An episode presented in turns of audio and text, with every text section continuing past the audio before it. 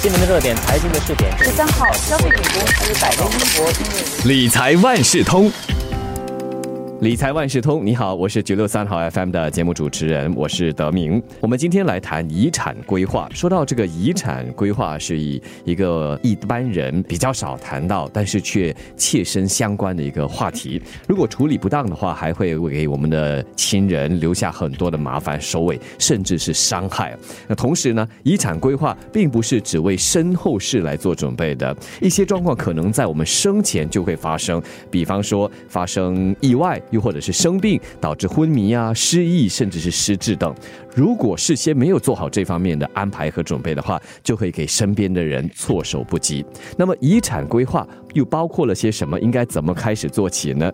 这一期的理财万事通是遗产规划主题的上集，先从立遗嘱开始讨论怎么为身后又或者是意外做好准备。让联合早报新闻中心财经组高级记者刘崇宇给大家做进一步的解说。崇宇你好，大家好。我们一般上，特别是在华人社会中啊，普遍是忌讳谈生。死的确实，年轻人就会觉得啊，反正我还年轻嘛，死亡离我很远。呃，也有人认为自己的资产不多，或者是没有子女，就没有必要花钱、花时间、费力去立遗嘱。这些观念可能都有一些偏差。我们说立遗嘱很重要，为什么要立遗嘱？其实立遗嘱主要的目的应该是考虑到自己如果走了之后。接下来身边的亲人可以怎么样被照顾啊？以至于除了在财务上，他们可以得到我们本意上希望他们得到的东西，还有就是他们彼此之间不会有任何的争执或纠纷呢？嗯，但是我们谁都不能说什么时候走，对吧？就就好像说我们说，呃，我们应该注重健康，年轻人也不会因为年轻就不去注重健康。什么时候开始？任何时候都应该开始。所以立遗嘱并不是以年龄这个数字来定的，对吗？当然。同时，它也不是因为财富的多寡而确定。呃，很多时候在遗嘱或者遗产碰到的问题，并不是财富的多寡，有些时候是因为之前埋下的一些种子，亲人之间的一些误会吧。所以，通常是在遗嘱的时候才曝光、才爆发的。理财万事通。所以，如果没有立遗嘱的话，遗产会被怎么处置？如果没有立遗嘱的话，他会根据本地或者当地啊的无遗嘱继承法令，根据他们的分配来处理。嗯，那是一种什么样的情况？就新加坡的论，如果说呃一个人在离世之后，他没有立下遗嘱，那就要看他当下有剩下哪些亲人。我假设是一位先生哈，这位先生离世之后，他剩下的是一位太太，还有孩子。那基本上根据无遗嘱继承法令，太太应该拿到百分之五十，然后孩子会拿到另外一个五十。假设没有孩子的话，太太跟家长跟自己的父母亲，那就是太太拿五十，然后自己的父母再拿五十。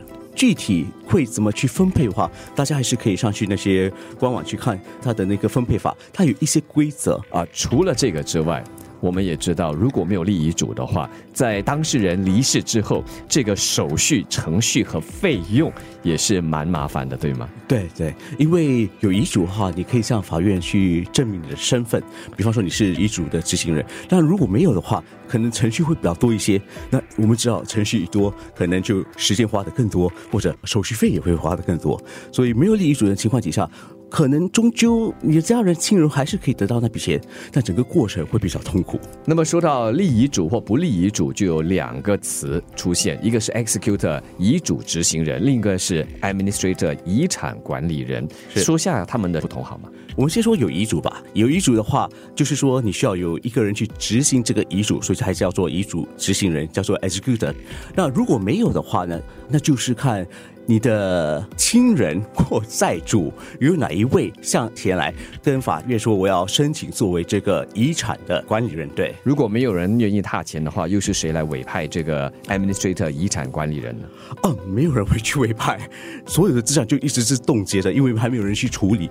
嗯，而且另外一个不一样的地方就是这个遗产执行人，因为是你立遗嘱，所以你也可以选定他是谁，对吧？是是啊，但是我们要清楚，就是他们可以管辖的。范围还是有局限，比方说你的公积金里头是有去提名的话，那无论是执行人或者是管理人都没有办法去碰这个被提名的公积金现款。即使我已经选出了我这个遗嘱执行人，我在日后嗯还是可以选择更换的，对吗？当然，当然，所有的遗嘱只有在一个人离世之后才会生效，在之前它都是没有法律效用的。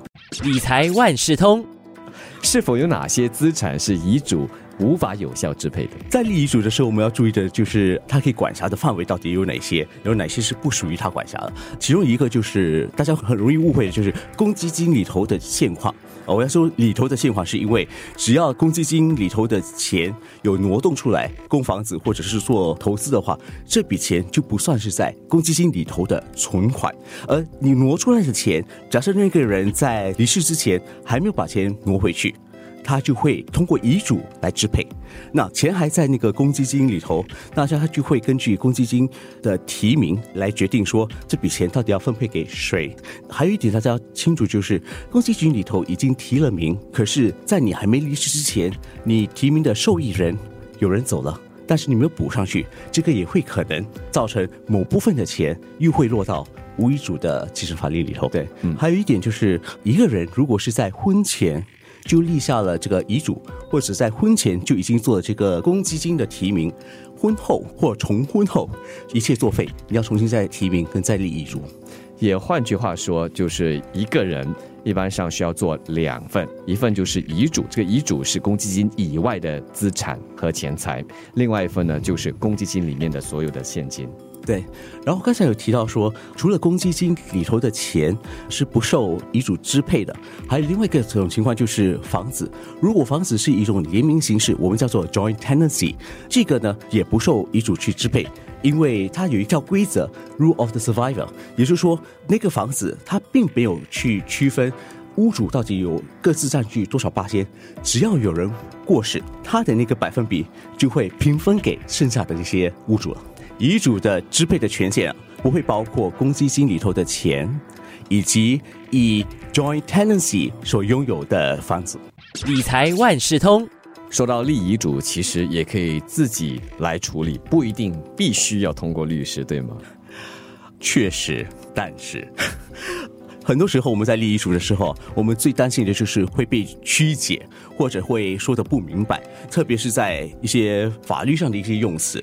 因为这些种种的考虑，我们可能才会找一个律师，因为我们把所有的的意愿给说的明白、写的清楚，这是第一个考量点。第二就是，如果遇到不错的帮你立遗嘱的人，比方说一个不错的律师的话，甚至是一个财富管理员、财富顾问，他们可能还会帮你设想说有什么情境。可能会出现在近几年可能会出现的，那你要不要把这些预设的一些情境，先把它在遗嘱里头也做妥当的安排，免得每回发生一件事情，你需要再重新立一份遗嘱。